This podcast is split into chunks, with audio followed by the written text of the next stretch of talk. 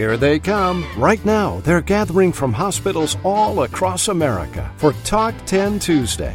They know there's important news and information just ahead.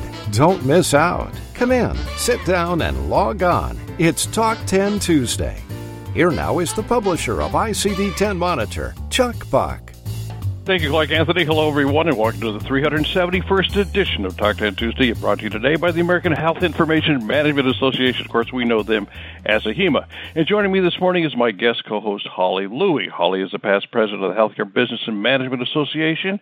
And good morning, Holly. Thanks very much for sitting in this morning for Doctor Erica Remer. Good morning, Chuck. Hello, everyone. This morning, you'll conclude your report on inaccurate coding, but also you're going to be talking about regulations from C M S concerning codes and L C Ds, right? That is right, Chuck, and it is a huge change that we're going to be discussing later. And speaking of coding, Lori Johnson has returned to Talk ten Tuesday with the coding report, and Rhonda Buckholtz is here to talk about new codes in I C D eleven. That's right, Chuck. I C D eleven is still too far in the future. Yeah, but the future is really here, as we're going to learn this morning when Doctor Nick Vanderheyden reports on mobile medicine, moving the intensive care monitoring unit out into the community. And Stanley Nolkinson returns with his popular Reg Watch segment. That's a lot of news coming out of Washington. You're right. There really is, Holly. And finally, Doctor H. Stephen Moffic has a Talk ten Tuesday mental health report. We have much news to report this morning during today's Talk ten Tuesday, but we begin with I C D ten Monitor National Correspondent Tim Powell, who's at the Talk ten Tuesday News Desk. The Talk ten Tuesday News Desk is sponsored by I C D University, inviting you to an on-demand webcast featuring Doctor James Kennedy, now available at the I C D University bookstore. Here now is Tim Powell. Hi, Chuck. And I was looking on the internet, and I saw uh, an image with the iconic internet cloud, and under the caption it read, "There is no cloud, it's just someone else's computer." I want to let that sink in and get past the humor to what it means to how consumers connect to providers and payers in our increasingly internet-based society. Due to the overuse of the term cloud and cloud-based, many computer users are lulled into complacency, thinking that internet data and applications are somehow regulated in one giant cloud. What is always on top of a floating cloud, it brings an image of a white-bearded man that many of us pray to on Sunday taking care of us. Well, let's start with the basics. Your computer has software we call a browser. This software allows us to connect to computers around the world. Your browser software connects through a modem. The modem connects with a company that provides internet service through what we call an internet service provider, or I S P. Your browser software creates packets of data and sends them through your I S P, through your modem. Your I S P forwards these packets of information to the internet, where they're picked up based on addresses in the packet. What could go wrong? Well, all the other people connected to the internet can read your packets of data. Recently, all major producers of browser softwares require data passed back and forth through websites be encrypted using something called S S L, or Secured Socket Layer, or and this means the data going back and forth from your computer to another computer can't be read by anyone but you and the computer you connect to. Even if the data our current system and our current system assumes that the companies we connect to are using encryption and no one's stealing your information, users of the data, including healthcare data, can be lulled into providing more data than they should because the data is residing on one large, omnipresent, and kind-hearted cloud instead of somebody else's computer. This whole issue is pushed forward on steroids with the advent of blockchain technology. Consumers need to ask their healthcare providers the following questions when looking at electronic health records. First, is it true? Does the data that you see reflected uh, agree with what you know? Next, who uh, who are you sharing my data with? And finally, how long are you going to keep copies of my data? Remember that as consumers, we make contracts on data use all the time, and we should take care and take care of yourself out there. And with that, back to you, Chuck. Thanks, Tim, very much. That was Tim Powell. Tim is a compliance expert and an I C D ten Monitor National Correspondent. It's Tuesday, it's June fourth, twenty nineteen, and on this day in nineteen nineteen, the nineteenth Amendment to the U S Constitution guaranteeing the women the right to vote is passed by Congress, and, of course, the rest is history. But on this day, you're listening to the three hundred seventy-first edition of Talk ten Tuesday. Stand by.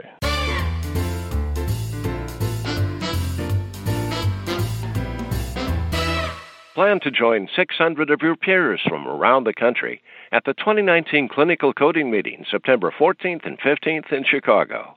Join sessions and conversations covering C D I, revenue cycle, professional services, facility services, twenty twenty coding updates, compliance, auditing, and innovation.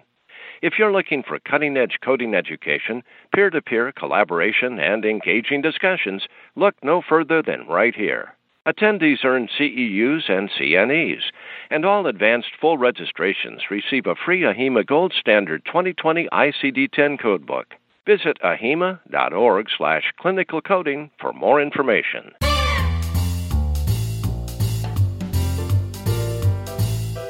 Now is the time for the Talk to End Tuesday Coding Report with Senior Healthcare Consultant Lori Johnson. Good morning, Lori. Good morning, Chuck, and good morning, Holly, and hello to our listeners. Physician burnout has been discussed on Talk to End Tuesday since twenty sixteen. In fact, on August ninth, twenty sixteen, I C D ten Monitor published an article looking for a code for physician burnout. Physician burnout has become a hot topic since the World Health Organization acknowledged the condition as a po- occupational phenomenon. There are some estimates that physician burnout is experienced by over fifty percent of the physicians. This is not just an American phenomenon. The Journal of the American Medical Association published a recent study that included forty-five countries. The journal stated, in this systemic review, there was substantial variability in prevalence estimates of burnout among practicing physicians and marked variations in burnout definitions, assessment methods, and study quality. These findings preclude definitive conclusion about the prevalence of burnout and the highlight of importance of developing a consensus definition of burnout and of standardizing measurement tools to assess the effects of chronic occupational stress on physicians. In my words, burnout does exist, and we are not sure um, how to quantify what the chronic stress or how the chronic stress impacts physicians long term. Physician suicide rate is four hundred per year, which is twice the general population. The cost of physician burnout may be as high as four point six billion dollars. Unfortunately, I C D ten C M does not have a unique code for physician burnout, but there is a code for burnout, Z seventy-three point zero. In the Social Determinants of Health section, Z fifty-five to Z sixty-five, we also capture the contributing factors, Z fifty-six point three, stressful work schedule, Z sixty-three point eight, family estrangement, and Z fifty-six point six, work-related stress. The codes, along with P T S D, which is F forty-three point ten to F forty-three point twelve, can assist in data analysis regarding the severity and breadth of this phenomenon. Back to you, Holly. Thank you so much, Lori. That was Lori Johnson. Lori is a Senior Healthcare Consultant for Revenue Cycle Solutions, L L C. Chuck? Thanks, Holly. And Lori, thank you very much. And you can read Lori's reporting on this very timely topic in today's I C D ten Monitor News.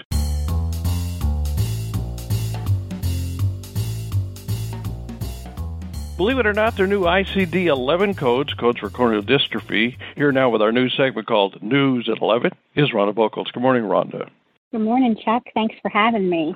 Interestingly enough, there's twenty types of corneal dystrophy. Um, there was a proposal for twenty nineteen uh, to uh, broaden those, and um, it was presented at the March uh, Coordination and Maintenance Committee meeting. So right now, our only choices are um, a few. There's nodular, other, unspecified, and hereditary. Um, so when you think back to twenty different types, it's really hard to capture the data. Clinically, you can actually break the corneal dystrophies into groups based on the anatomical location of the abnormality. Um, and the treatment of it actually depends on the type of dystrophy um, as well as the severity of the symptoms. And so when we start talking type and severity, we would want codes that we can report that help justify the services, the treatments that we're offering.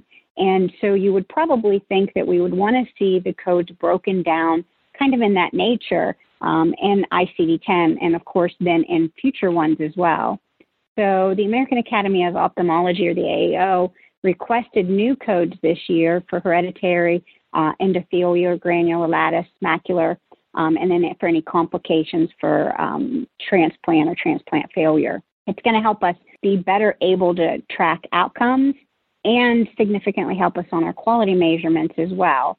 And of course, in typical U S fashion, um, with our clinical modifications, it, those code requests included laterality as well, um, which is something that's still missing in I C D eleven. So the proposal that they put forward actually pairs up a little bit with offerings that are available in I C D eleven.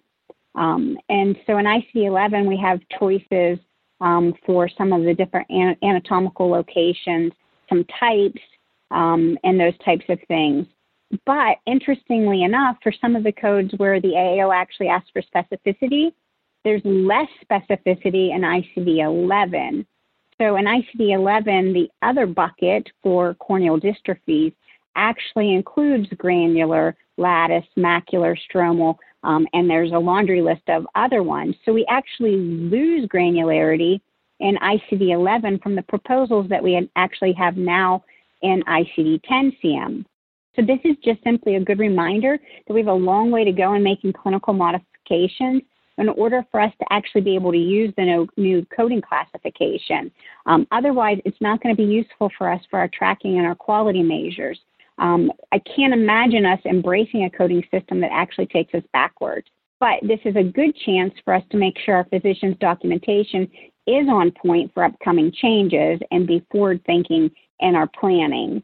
And so, um, right, as I've mentioned kind of in the past, what I, I try to always focus on, the goal of good documentation shouldn't be designed to meet the coding requirements, but we want to focus our efforts on the condition um, through the evidence-based medicine guidelines rather than the coding regulation. And back to you, Holly. Thank you so much, Rhonda. That was Rhonda Buckholtz, and she is the Chief Compliance Officer for Century Vision Global. Chuck? Thanks, Holly. And by the way, uh, you can read Rhonda's reporting on this very important subject in today's I C D ten Monitor News. Thanks again, Rhonda.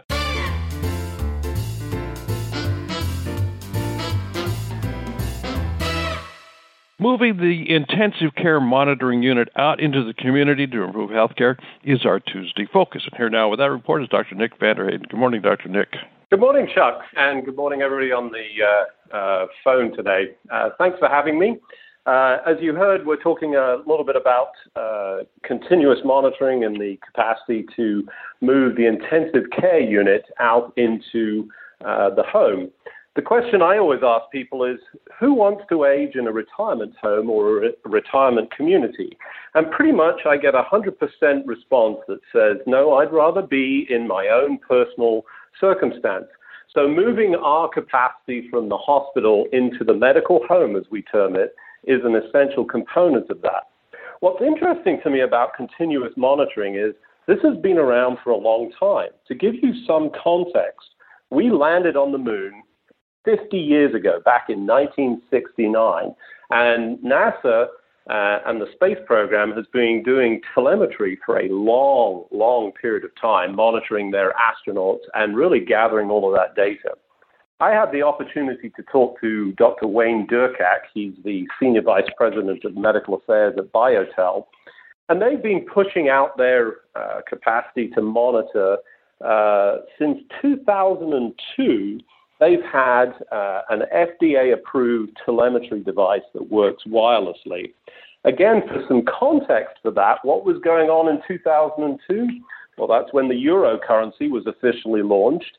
Uh, G W Bush was president of the United States. The Mars Odyssey uh, found water, and Harry Potter, uh, the Chamber of Secrets movie, was launched. So that was a long time ago.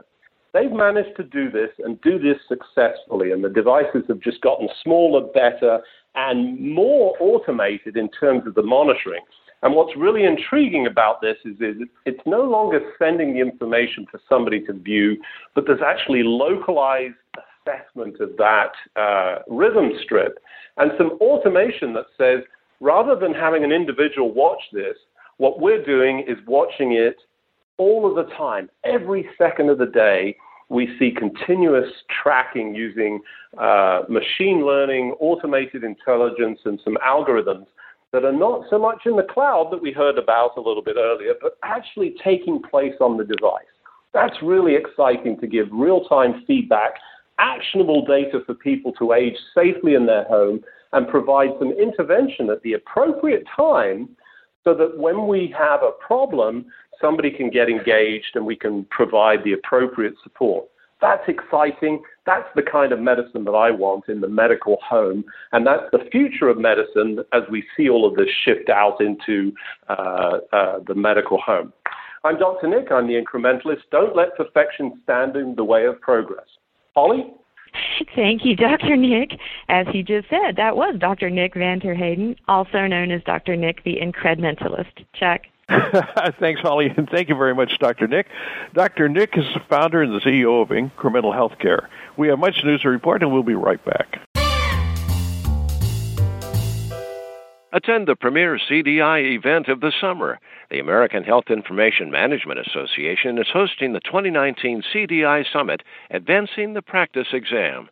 It's July fourteenth and fifteenth in Chicago. The C D I Summit explores the challenges presented by today's complex healthcare environment. There are four keynote speakers and three tracks addressing C D I best practices, innovation, implementation, and I C D ten C M P C S. This conference is all about empowering professionals to improve the way healthcare information is received, managed, and communicated. And while you're in Chicago, don't forget to explore the scenic Riverwalk. Visit world-renowned museums and taste fine cuisine, as well as the city's famous hot dogs and pizza. Earn thirteen C E Us and thirteen C N Es at the summit and take your program to the next level. Register before June thirteenth to save one hundred dollars. Visit ahima.org slash CDI Summit today. Now's the time for Reg Watch, featuring nationally recognized healthcare technology consultant Stanley Nolkinson. Good morning, Stanley. A lot of news coming out of Washington these days. What do we need to know? Good morning, Chuck and everyone. I'm reporting from the X twelve meeting in San Antonio, Texas, just for folks' information. X twelve is the standards organization that's developed the data and format for the electronic claim, remittance advice, eligibility, and other transactions that have been adopted as national standards under the HIPAA regulations. The healthcare industry is currently using the fifty ten version of the transactions, which were required for use uh, on January first, twenty twelve, replacing the original forty ten versions. Now, X twelve has continued to develop later versions of these transactions. Version seventy thirty is being finalized this year, and it's expected to be recommended for use as the next version for HIPAA. Improvements in the transactions, which recognize changes in the healthcare system, are included, such as support for multiple insurance coverages, greater number of diagnoses and procedure codes included on claims, and more detail on eligibility information, as well as better balancing on the remittance advice transaction. So we'll have a new version of the transactions to look forward to sometime in the near future, uh, perhaps as early as uh, next year. Now, meanwhile, in regulatory news, drug companies will now be required to disclose to, to patients the price for prescription drugs in T V ads. A final regulation was published in May that now requires direct consumer television advertisements for prescription drug and biological products covered by Medicare and Medicaid to include the list price, the wholesale acquisition cost, if that price is equal to or greater than thirty-five dollars for a month's supply uh, or the usual course of therapy, with the prices updated quarterly. I think this is an important part of our administration's efforts to provide greater transparency for consumers in, in healthcare. More rules regarding hospital and physician pricing are expected soon. We've previously discussed the major interoperability rules that O N C and C M S have proposed to make clinical and claims data more available for sharing with other providers and going directly to patients. The extended comment period for those rules ended yesterday, and comments are already being shared publicly, indicating major concerns Uh, with the cost and the timing of these requirements and the burden on providers. Certainly looks like O N C and C M S will have their work cut out for them in reconciling the comments with their proposals. Holly, back to you. Thank you, Stan. That was Healthcare I T Authority Stanley Nolkinson. Stanley is the founder of Nolkinson's Advisors, L L C. Chuck? Thanks, Holly, and thank you again, Stanley Nolkinson. That was a very good report.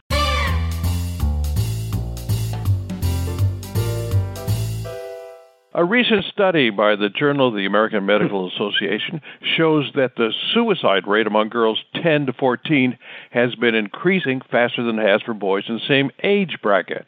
Providing much-needed context and insight into this very disturbing trend is renowned psychiatrist and author, Doctor H. Stephen Moffic. Doctor Moffic, what seems to be driving this disturbing trend? Well, Chuck, before I get to that, I just wanted to praise the report of Lori um, about burnout. We, I and two other psychiatrists actually have a book coming out on that in September. But as to your question, the second leading cause of death in this age group historically has been about three times as many adolescent males than females who have committed suicide, and usually by guns, whereas adolescent girls had many more attempts, mainly by overdose. Given this historical difference in means of attempting suicide, it seems that girls had actually long had a higher rate of suicidality. We need to note that this more lethal means by girls was not guns, so gun control won't help here, but by hanging and suffocating. The years of the research study was nineteen seventy-five to two thousand sixteen. However, the actual increase of suicide in the young teenage girls was only from two thousand seven on. The study did not reflect on why this change occurred. It was before the Me Too movement, but certainly during the time that the roles of females were changing, and internet bullying emerged, and girls in this age group can be the cruelest, as did selfies emerge, as well as the legalization of marijuana in some states. Whenever social change, and thereby expectations, is rapid, suicide risk seems to escalate, especially when there is also great personal bodily change, as is the some as is in the case of the sometimes belittling hormonal change in these young girls, often combining in a strong desire to be both pretty and productive. In prior times, the push for productivity in young girls usually started to diminish rather than increase during adolescence. Actually, the even more worrisome news is that suicide among all American youth has been on the rise for a decade, following a downward trend, suggesting societal stressors. We don't know what percentage of these suicides were in treatment. Symptom-wise, persistent sadness or hopelessness were common, suggesting treatable clinical depression and giving loved ones and friends a warning sign to intervene. The first intervention intervention has to be to talk more about suicide, as we are doing here and have done in the past, Chuck. Back to you, Holly. Thank you, Doctor Moffic. That was nationally renowned psychiatrist and author D H Stephen Moffic. Doctor Moffic's latest book is Islamophobia and Psychiatry, Recognition, Prevention, and Treatment. Thanks, Holly, very much. And Doctor Moffic, thank you again for that very interesting, uh, regrettably sad story. Thanks again. We continue with part two of our lead story this morning about inaccurate coding, plus news about L C Ds and codes. Once again, here's Holly Louie. Last week, we talked about the coding contest conducted by Central Learning and their affiliation with some AHIMA articles that uh, production benchmarks can um, create some coding errors and inaccuracies just due to the pressure to meet those, especially when there's research required to really understand and know and implement the coding conventions. For those who might be interested, there is a new contest starting in July. And the links and the information is in your re, excuse me, your event resources, as are connections to what I want to talk about next. We know that there's typically that correlation between production and accuracy when production expectations are too high. However, part of the problem is that some of the um, C M S protocols, policies, new requirements are going to make that job even harder for our good coders. So part of the twenty-first century Cures Act, allegedly, supposedly, was going to make L C Ds more transparent, more easily understood, and more consistent across the M A C jurisdictions. However, historically also, the N C Ds were easily accessed on the C M S website, and the L C D links were also very easily accessed. And they included that M A C's interpretations that included the C P T codes that were applicable to the policy and the diagnosis codes that were applicable to the policy for coverage purposes.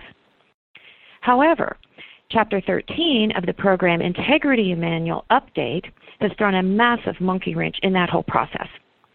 it is no longer going to be appropriate to include C P T codes or I C D ten C M codes in the L C Ds. They shall be removed. That is the direct C M S quote from the manual. Instead, the less than user-friendly solution is that the coding rules and guidelines and coverage and other information that coders have to know is going to be included in various and sundry billing and coding articles, policy articles, or other presentations on the M A C website. This to me is like the old game Where's Waldo? The coder is going to have to be researching all of her creation on the M A C websites, and not all of them are user-friendly by any definition, to try to find the information they need when they are trying to code, and they need to know, do I add a modifier? Do I have an A B N? Do I not have an A B N? What does the policy say? And I think this is a very un-user-friendly solution that C M S is implementing. I'm not really sure why the genesis of that was the decision to remove all the coding information where it was easily found, easily accessible, and very straightforward into a variety of articles and other documents. So I think this is going to further impact coder um, production. I think it is going to further potentially impact coder accuracy, because trying to take time to look for all this information that is scattered all over the M A C website, I absolutely believe is going to be problematic. That's what I have today, Chuck. Back to you. Thanks, Holly, very much for that report. Now's the time for the uh, Tuesday Q and A. We do have a question uh, that I wanted to send to uh, Stanley Nolkinson. Stanley, here's a question from our friend George. He wants to know if the seventy thirty transaction get regulatory approval, what is the potential implementation timeline? Stanley, any thoughts on that? Sure. The latest legislation requires actually a twenty-seven month timeline to implement any new uh, HIPAA changes. So we're talking about giving the industry uh, a little over two years uh, to implement uh, changes once they're adopted. Uh, the regulation, you know, even my best guess is that we won't see a final regulation till uh, the end of uh, next year, probably uh, at the earliest. So that we've got uh, plenty of time before we need to worry about implementing seventy thirty. Very good. Thanks, Stanley. And George, thanks for sending in the question. Of course, we're going to be monitoring that situation the next year or two. Thanks again. That's going to be a wrap for our three hundred seventy-first edition of Talk ten Tuesday. And Holly and I want to thank our panelists this morning, Rhonda Buckholtz, Lori Johnson, Doctor H. Stephen Moffic, Stanley Moxon, whom you just heard, Tim Powell, and, of course, Doctor Nick Vanderheyden. I also want to thank you, Holly Louie, for sitting in today for Doctor Erica Remer, who's on assignment. Thanks, Holly, very much. We'll be back next Tuesday morning, same time, and you can listen to us on Talk ten Tuesday podcast anytime, anywhere, on any device. It's absolutely free. You can listen to us on Stitcher. You can listen to us on Apple, Spotify, and Google Play. Until next Tuesday, I'm Chuck Buck, reporting for Talk ten Tuesday and I C D ten Monitor. Thank you again for being with us.